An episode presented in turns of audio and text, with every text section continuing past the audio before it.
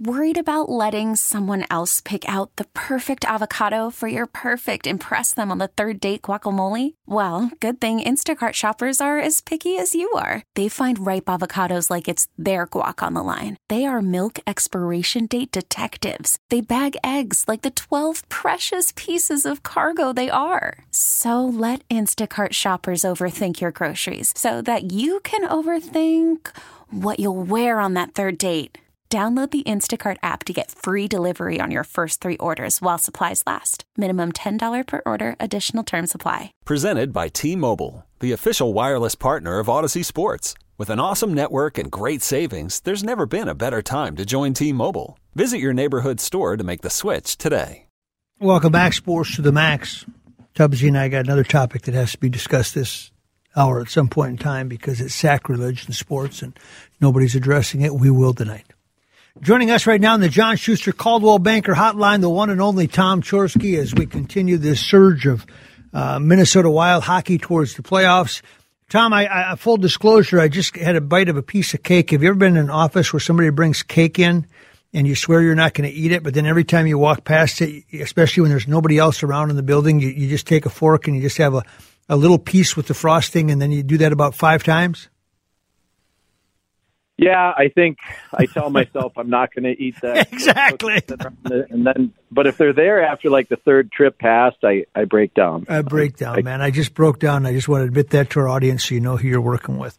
Tom, uh, um, Marcus Foligno did not make the trip with the uh, Wild because uh, he tested positive for COVID. I think most of us understand that you know that there's a process to that. He'll be back. I, I, guess there'd have to be a little concern. Could something like that spread again, et cetera, et cetera? Assuming everybody's been immunized and boosters and all those things. But it was kind of like when I heard it, it was like, you got to be kidding me. I thought we were well past that to, to get news like that. Well, yeah, I mean, I think there's still going to be some some little flare ups, and uh, yeah, hopefully everyone has uh, achieved a, a high level of, of of you know immunization through shots, vax, boosters, and just natural immunity. Um, it seems like that's the case. It's not going to tear through the whole team, but um, yeah, you know, I think I think it's fair to say that uh, we're all we just have to live with it a little bit, and I'm pretty confident he's not going to be you know harmed by it. No. Um, but uh, but yeah, it's um, you know these guys are it's having to deal with deal with it just hopefully on very very small scale. Tom, uh, Kevin Fiala is obviously on a roll. Twelve points in six games, but you watch him play, and he, he's he's a goal scorer, man. He doesn't need much space, as they say. Uh, explain him as a hockey player, and explain what kind of a number you'd put on him, or, or you know how much value you put toward him as he heads towards you know possible free agency. Yeah, well, I I also hear he's um, really good ball handler and and he's a good three point shooter. No, I, I've seen him play, man. he made the right decision. Well, he's also European, so that's yeah, a little different. Yeah, yeah. Well, we're gonna have to we're gonna have to get into this whole basketball hockey thing, but uh, um, you know he's a skill guy. I think he's we're still seeing him take you know incremental steps to being a star player and which is great, and and it's it's welcomed. Um, it's probably what you know Nashville saw in him when they drafted him, and then it's what uh, it's what uh, Paul Fenton, who you know got thrown under the bus a bit. And yeah. When he, he left here sort of unceremoniously, but um, he did pull that you know he did pull that trade and it's it's looking good right now because Kevin Fiala is uh, he is making the Wild, you know, a, a, a much bigger threat. They've got some work to do on special teams, and you know Marc Andre Fleury let in some goals last game that looked a little leaky, but um, you know with with uh, Kaprizov and Fiala and and the grit and the size and and some of the you know the other elements that the team has, uh, they're going good. But I, he's making a case for making a, a, a tough choice, you know, to to re-sign him um, as a free agent, as you alluded to. I I, I think I think they're going to have to sign him and keep him if, especially if it continues, you know, from here on through the playoffs. You know, uh, when, when, you talk about the value of Kaprizov, obviously there's a lot of value there. But when you get into the playoffs, is it more than anything how strong he is that, that, that it's so hard to move him and that he, he can play in front of the net? Yeah, well, and it's his attitude, his willingness to play there and to to go shoulder to shoulder with guys.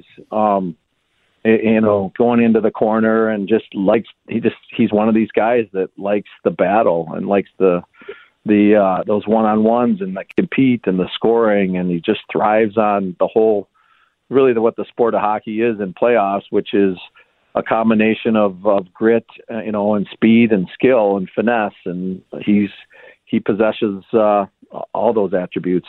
Tom Chorske is our guest. Tom, obviously, as people start to take a look down the road, uh, they say there's a pretty fair chance it could be the Wild in St. Louis in the playoffs. St. Louis uh, beat them in overtime on, on Saturday after a three goal comeback in the third period by the Wild.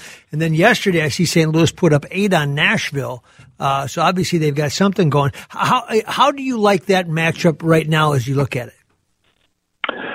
Well, it's a tough one. Um, they've proven that they can beat the Wild, you know, regularly because they've done so this year. Um, and they they had the Wild. You know, the Wild has been a good comeback team, um, which is which is great. They've shown that they have some pushback and they can climb themselves back into games, and they've been very good in overtimes, which shows you know sort of that same thing where they're able to prevail. But um, they're going to have to they're going to have to play uh, more consistent and be ready to go when when they if you know when they face St. Louis. Now there are things you can do in a you know seven game series or multiple game series. You know, it, it, it's you can look at it both ways. St. Louis has won the majority of those games, and they've had our number, and you know maybe that trend continues. But if you can kind of figure out a strategy, um, that can become advantageous too, and you can you can expose a weakness, um, whether it's you know where you're going to shoot pucks on the goalie um, if you got sometimes you got defensemen that don't turn very well to one certain way, or they've got, you know, they don't they've got a couple guys that play on their off wing, and you throw the puck in their corner, and they have to pull it off the boards in an awkward way, and there's so there's a lot of little things that that the, the team can look at to try and expose them and figure out what their Achilles heel is, and that's the beauty of, of playoffs. Um, you know, but that being said, even though St. Louis has, you know, has had their number, the Wild are awfully good when they're good, and if they can mm-hmm. if they mm-hmm. can find that game, if they can you know if that power play gets clicking and they're killing penalties and and uh, I love their I love their style of play, and then if if I, I think in goal, you know, I think goaltending could be a could be a big matchup too, and um, I think uh, Cam Talbot could could you know he's looking good and better than Marc Andre Fleury right now, so I think that uh, Talbot will be the, the starter. Do you? Because I, didn't I didn't see much of the Wild game against St. Louis. I just saw when they were behind. I, I assume that he didn't play very well. Is he playing well? I I just think he's I, he's going to get the nod with Marc Andre Fleury being very capable of of coming in, but hey, there's there's still a enough games left that maybe something could change or someone. Would you alternate those two goalies? Is there, is there any? Is there any? Uh, you know, back in the day, I was having this conversation with a Wild player the other day, an old Wild player, and they said, "Remember Roloson and Fernandez? We switched them during the playoffs, back and forth." Yeah, I, I, I, I tend to think they won't just flat out rotate them. Although you know, you could get into a game where a goalie has to go two overtimes and he's exhausted. You might you might then come back with because I think that's the whole thing about having Marc Andre Fleury is that you can have a lot of confidence in him if he isn't the starter out of the gate, or vice versa. I guess you know it's you kind of got you'll have to see who's really playing best the last um, you know four or five games of the season, but you, you can feel comfortable going with either one of them. But I think you start with one that you think is is either matches up well against the opponent um, or who's playing the best. And then if they win, you go with them again. If they lose, you can, I guess, you can reevaluate. But uh, I don't think it'd be a a, a, a pre a pre series decision that we're just going to alternate. Yeah, uh, so Ben Meyers obviously had the, the storied career with the Gophers, and he went undrafted and he signed with Colorado. And uh, I saw to Bob Motzko a couple weeks ago, and he said his legs are so big that it's scary. It looks like he's going to get hurt. D- does that make him more NHL ready right out of college? Because uh, getting back to what we're talking about with Kaprizov, if, if if you can play in front of the net, you can play. Will, will that make him? I, I haven't followed his numbers, but will, will, will, he have an impact on them that soon because of that? Well, I think you know, he's a he's he's what you call a two way player, a 200 foot player. You know, plays plays in all areas. He's not just uh, offensive, and he's not just uh, sort of a, a defensive uh, forward. So he's well rounded.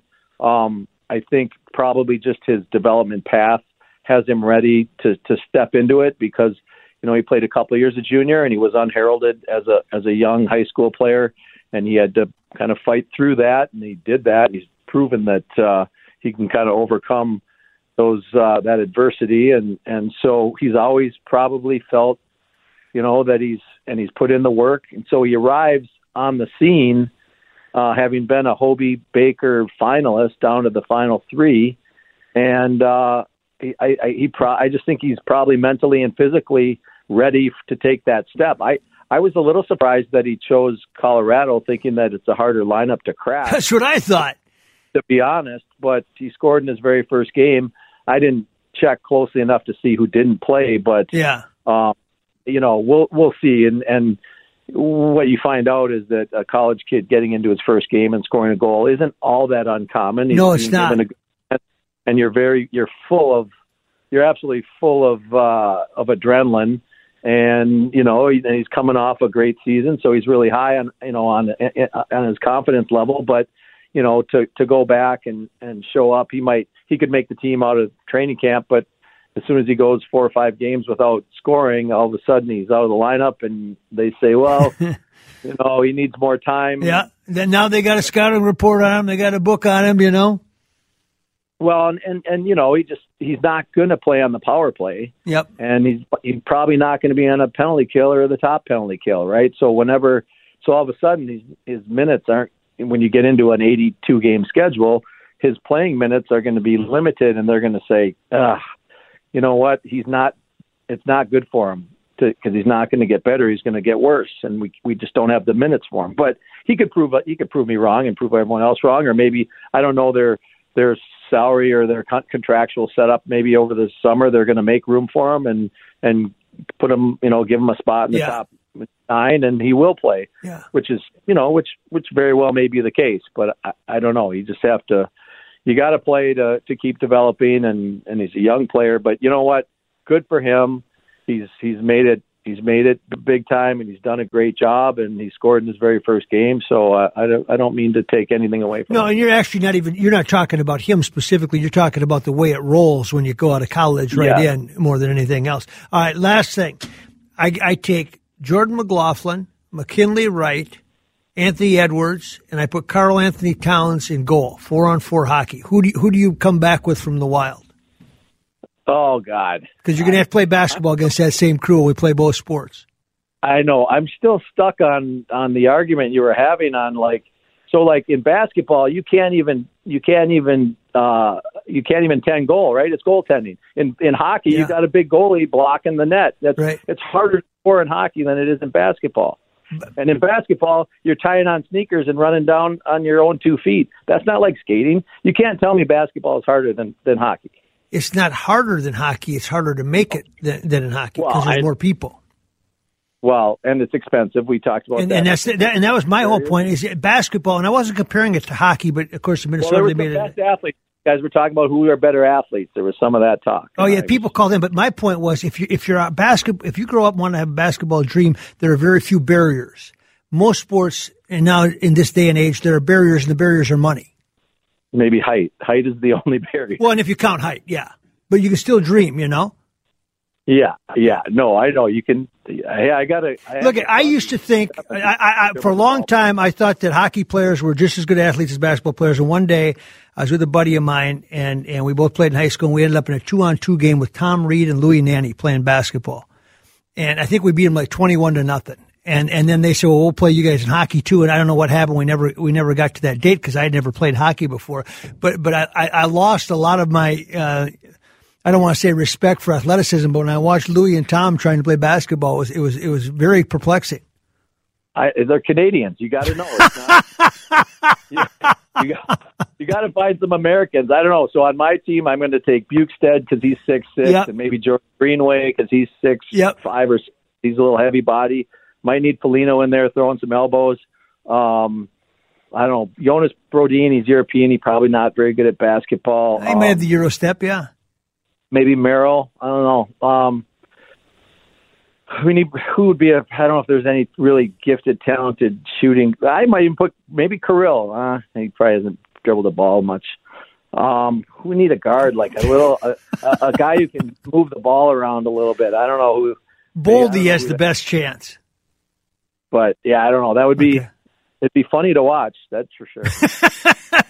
and at least we created a conversation night that got us to seven twenty, right? Hey, Tom, thank you so much. Good to visit with you, and I hope I see you soon at the rink. Yeah, we got playoffs. Not the court, but the rink. Right on. All right. Thanks, Tom. Yeah. When we come back, I said we'd broach this topic. We're going to broach this topic, Tubbsy and I, because it's sacrilege as far as I'm concerned in Major League Sports, and I don't understand why somebody's not putting an end to it when we come back on Sports to the Max. Welcome back. I was able to settle that. Now I can move on with some bigger pieces of legislation. I, with the time that we played, this is Lou Nanne and Tom Reid.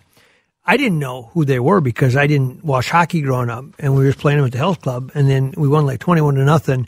And somebody said uh, they played hockey. I said for who? And I said professionally. I said no, and I was just basing it on their basketball um, acumen and skill set. I didn't know, and so that's how that all came about. Um, way back in the day at the old decathlon club. So, and, and I'm like, no, they couldn't have played professionally. And they said, yeah, they played right here for the North Stars, right down the road. So, uh, you know, people have texted me about that, and that's that's where that came from. And I didn't know that I'd get to know these guys, and you know, uh, they would become friends over the years. But at the time, I just thought they were basketball players or guys trying to play basketball. So uh, those things happen. So so here's the thing, Tubbsy. I don't know how much you watched over the weekend of the, of the Twins and the Red Sox, but I want legislation. I want my senator call call Smitty, call Kloby, whoever you want, um, to bring this to D.C. Okay.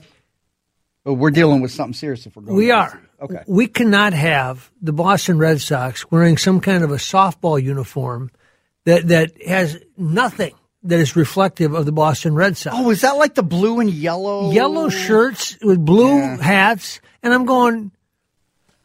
I mean, it looks like they stopped by Sammy's softball special and grabbed some jerseys and whatnot. I don't know if at one point in time the Red Sox wore those, but I mean, I, I, when I watch the Red Sox, I want to see the Red Sox. Well, I, I I'm so tired of the, these retro uniforms and this this and you can wear anything any night and here's your uniforms. When I when I look on the field, mm-hmm. I want that brand to be so strong that I say there's the Boston Red Sox and, and I want to say that with respect and with you know you're you're a Red Sox. You mm-hmm. earn the right to wear that uniform in Fenway Park, and that is an honor. But it is a Red Sox uniform, and it looks the same as the one Carlton Fisk wore, the same that Dwight Evans wore, the same that uh, uh, Big George Scott wore back yeah. in the day, Big Thunder, uh, Fred wh- Lynn, stuff like that. Fred Lynn, yeah, yeah. I, I, don't want it to be a you know. Uh, oh yeah, well, today we're going to wear this, and and then when I watch the highlights of not just them but other teams that do mm-hmm. this, I spend the first 20 seconds going, who's playing here? You know? It's all about merchandising, Maxie. Yeah, but, but I understand that, but can you stay within the parameters of at least your colors? No, no, no, because I mean, there, there's somebody that has put this out there, and there's a focus group that says, you know, let's go ahead and put these, you know, yellow and blue, you know, sort of of uniforms out there. That's not the Red Sox. I, I it's I guarantee if, if MLBshop.com, which I'm sure probably already has them, if they don't sell them, guess what? They're not going to wear them again.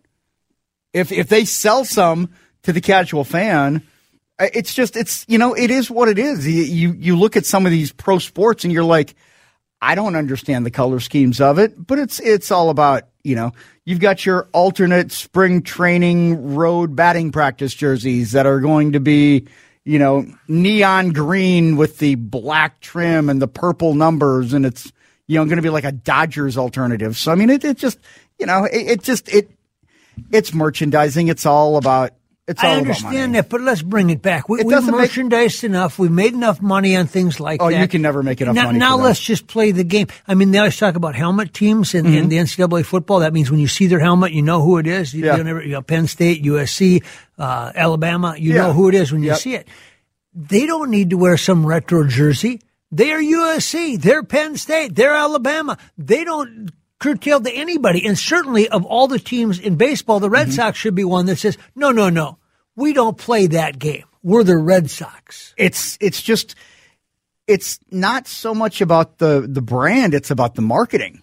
And while I'm with you, it's like the Dodgers are a certain way, the Yankees are a certain way, the the Red Sox. It's it's like you know, and, and then in three years, they're going to be doing a piece on this great Boston Red Sox, right? Mm-hmm. And, and, all of a sudden, he's going to have a highlight from a game today or the, or the last couple of days. And, and, you're going to be watching this going, you're going to wonder who is well, that? Who's that? Why is that yeah. on right now? Yeah. It's on right now because they put Sammy's softball uniforms on, you yeah. know? Okay. Yeah. It doesn't, uh, I mean, it doesn't make it right. I can't but, solve them all tonight, but I'm going to take a chunk out of a couple of them. I'm just telling you. Well, see, this is why they couldn't have had the lockout because lockout hurt major, it, it, it hurt Major League Baseball so much that they have to come up with these alternate, you know, sources of revenue. yeah. That's what it is. It's, I mean, it's these poor owners, Maxie. These poor owners. Oh golly, these billionaires. I'm gonna take a sip of coffee. You can't, you can't get by on the old uniforms. When we come back, the Rain Man.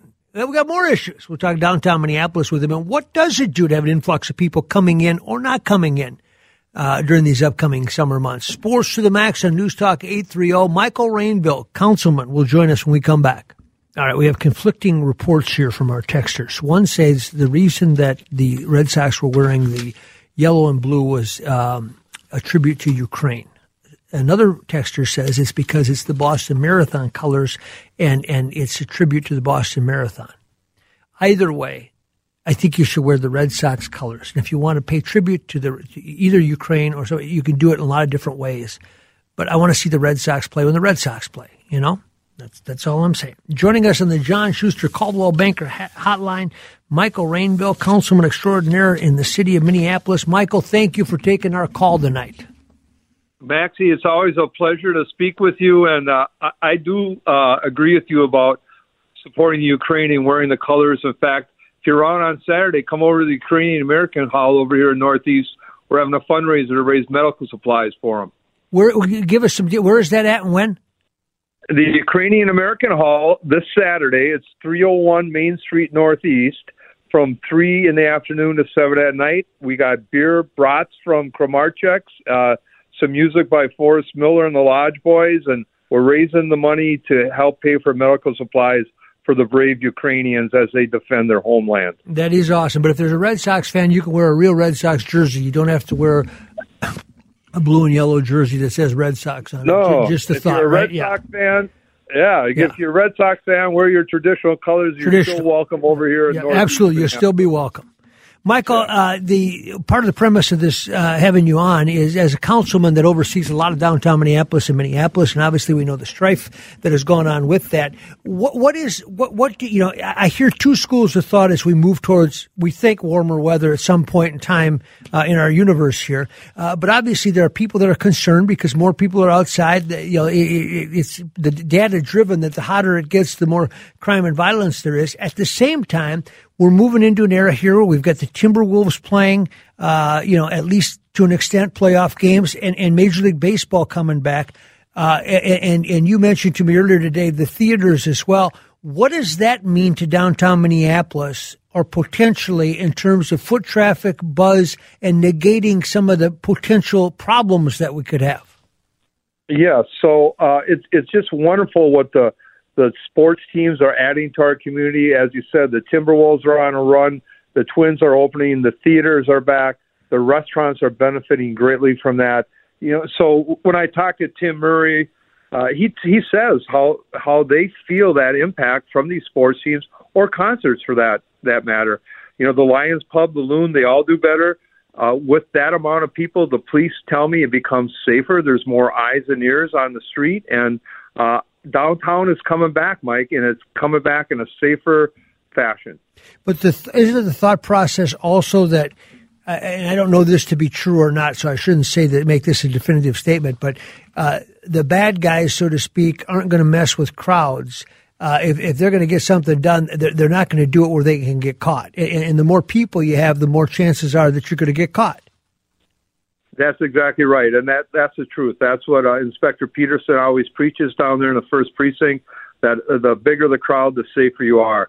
And uh, Minneapolis is coming back. I, I walked around at the lunch hour today with uh, my aide Henry, and we were just amazed at the lines in the restaurants and the skyways, and, and the people are coming back. You know, Steve Cramer has done a great job with the downtown council to, to talk those companies into bringing back their workforce. And we're, we're not there yet. We're not not where we were in 19 or 2019 but we are coming back, and there's a lot of people in downtown, whether you're working or enjoying yourself. But the, but the thing that you're going to have to figure out at some point in time, and I don't think this is going to be unveiled to you, oh, eh, eh, you know, for months probably, maybe even a year, is is is not just how many people are going to come back to downtown, but how many days worked are going to be downtown. Meaning, how many people are going to the hybrid schedule, and and how does that affect whether somebody wants to open a restaurant or not, or what the, what the price of a lease should be downtown? Because we still don't know. Uh, even the people that come back. Now, now, I come to work every day, right? I, I come downtown, as, as you know, I, I, go work at the TV station. Uh, tonight I'm in the, the, the radio station. I come physically downtown. Most of my colleagues in radio do not come downtown right now that, that host the show. The news team does, the sales team does not. so you got to figure out eh, not just how many bodies there are that work downtown, but how many are physically going to come to downtown every day, right? Yes, and that's the great mystery: is what does this come this new workforce look like? Is it three days a week? Is it four days? Uh, it, it, you know, only time will tell. But I am so confident in this city and in in our uh, business community, they're going to make it work. And there is nothing like the interaction you have face to face with your coworkers. And every CEO knows that. It's it's uh, was a good thing when we had this terrible pandemic for everybody to disperse and work from home but it's the to be productive again for all occupations. You it, there's nothing like being in the same room with your coworkers. I agree with that, I, but I see a lot of people that you know, you know, and the other piece of it is if you stayed home and, and you were productive at work. You know, some people even say uh, more productive when I was at home. You, are going to have to overcome that, right? Well, uh, and that's that's what's going to have to swing back, and I do believe it will go back that that way again, uh, tech. There are certain jobs that technology you can stay at home, but so much of what we do, we do it interacting with our coworkers, and that's just the truth. And that's what we're all going to get back to. The question is, is it going to be three days a week in downtown, four days? Or, or I, it probably will never come back to five. Right, and it's you know, and that's what you're going to have to forecast, right? I mean, if you're going to open a business in downtown and it's reliant upon foot traffic, you're going to have to figure out that number, right? Right, and so what it's the city council has to do is make downtown so attractive that those four days a week equal the population of, of five days a week in 2020, and we can do that. We can make downtown that attractive place to work, to play, and to live once again. Michael Rainville is our guest council member in charge of a good piece of uh, downtown in Minneapolis uh, in his uh, his ward. Uh, now, now they park police cars on on the street corner. I didn't know this until recently on Nicollet Mall. Most of those police cars that you see parked are hired by a private uh, business that, that they're sitting in front of. It might be Walgreens, Target, whatever, but they're they're employed by them, not by the city. It's off hours, but they're allowed to do that, so they park their car there. My question to you is is is it good for business to have squad cars parked on sidewalks in downtown Minneapolis because it sends a message that hey we're not far away or is it bad because you ask yourself why do you need squad cars parked on the sidewalk in Nicollet Mall? It, it sends a message of comfort, and, and that's what people will tell you. I, I am not a shy person. I enjoy talking to people as I walk through downtown, and they feel so reassured when they see that squad car or a uniformed officer. And uh, thank God we have the private the commitment from the private sector to helping those hiring those uh, off-duty officers to help us with our public safety. So uh, we have a great business community here, and that's just another way they contribute uh, to our overall prosperity by hiring those off-duty policemen.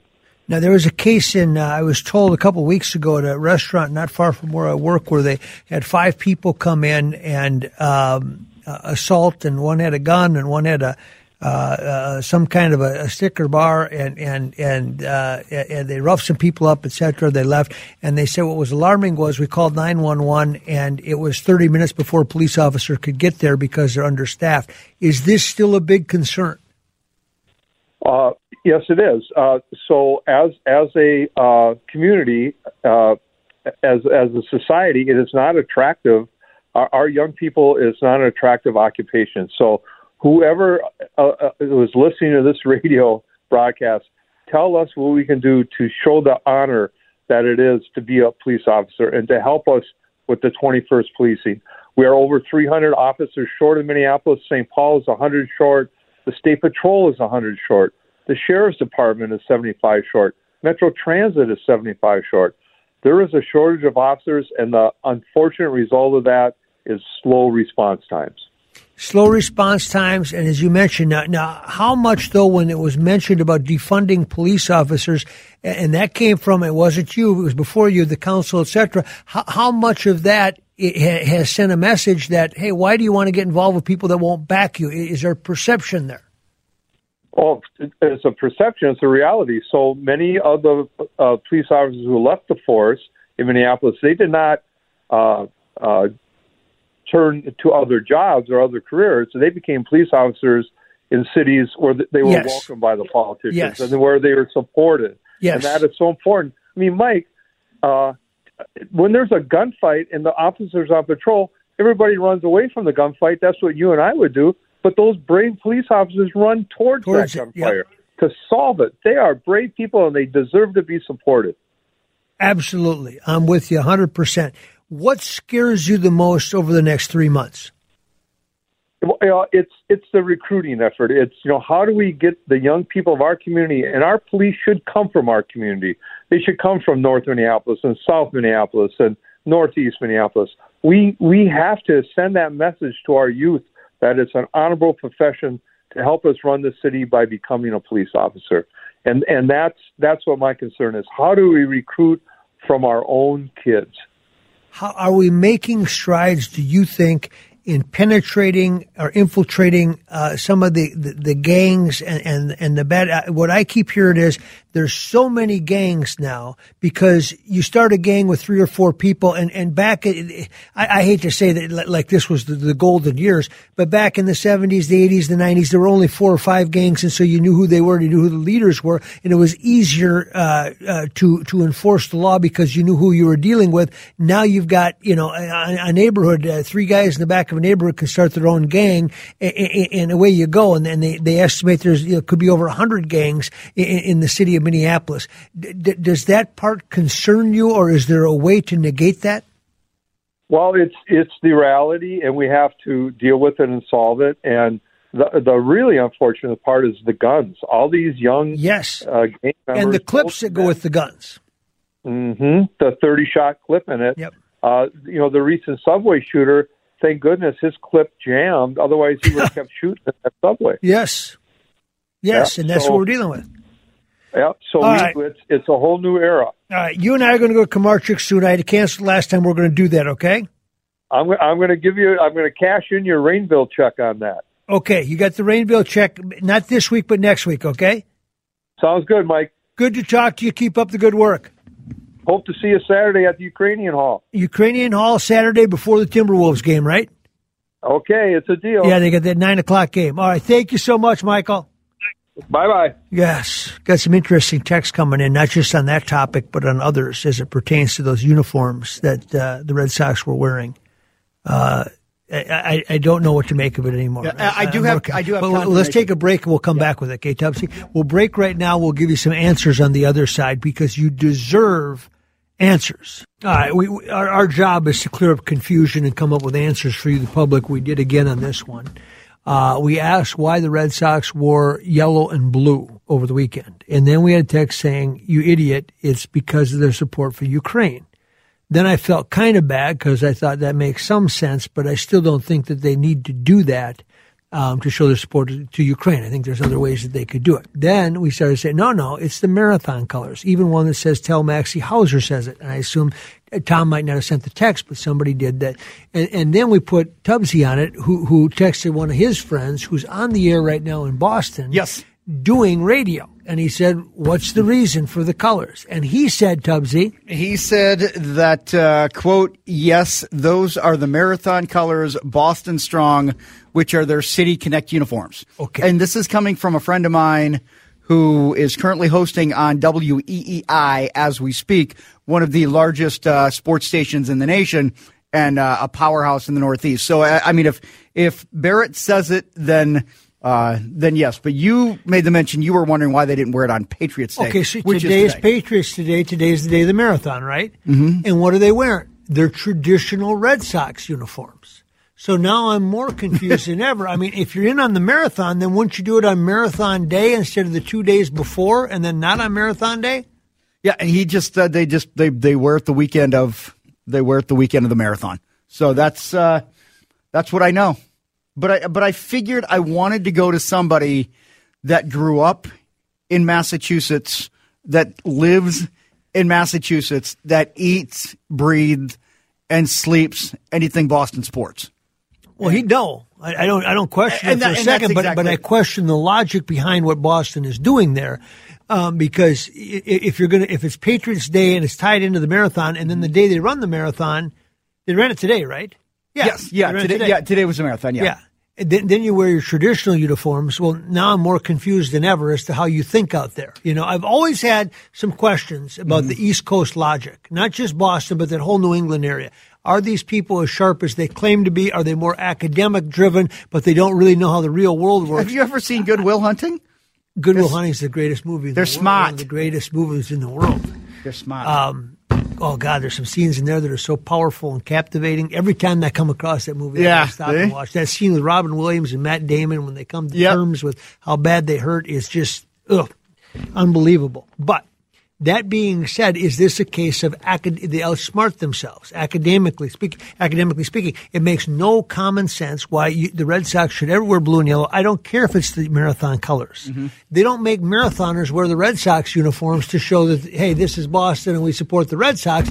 You don't need to do that. And yeah, but the marathon the, the marathoners are coming from all over the world, though. I mean, you know, you're just the, the Yeah, but still, you're part of the Boston Strong. Once you sign up for the marathon, you, you, you're in essence saying, "I support Boston Strong," which is the theme behind this. But but you don't ask them to wear the Red Sox colors or uniforms. I don't. Did they did they do the uh, the colors though before the bombing?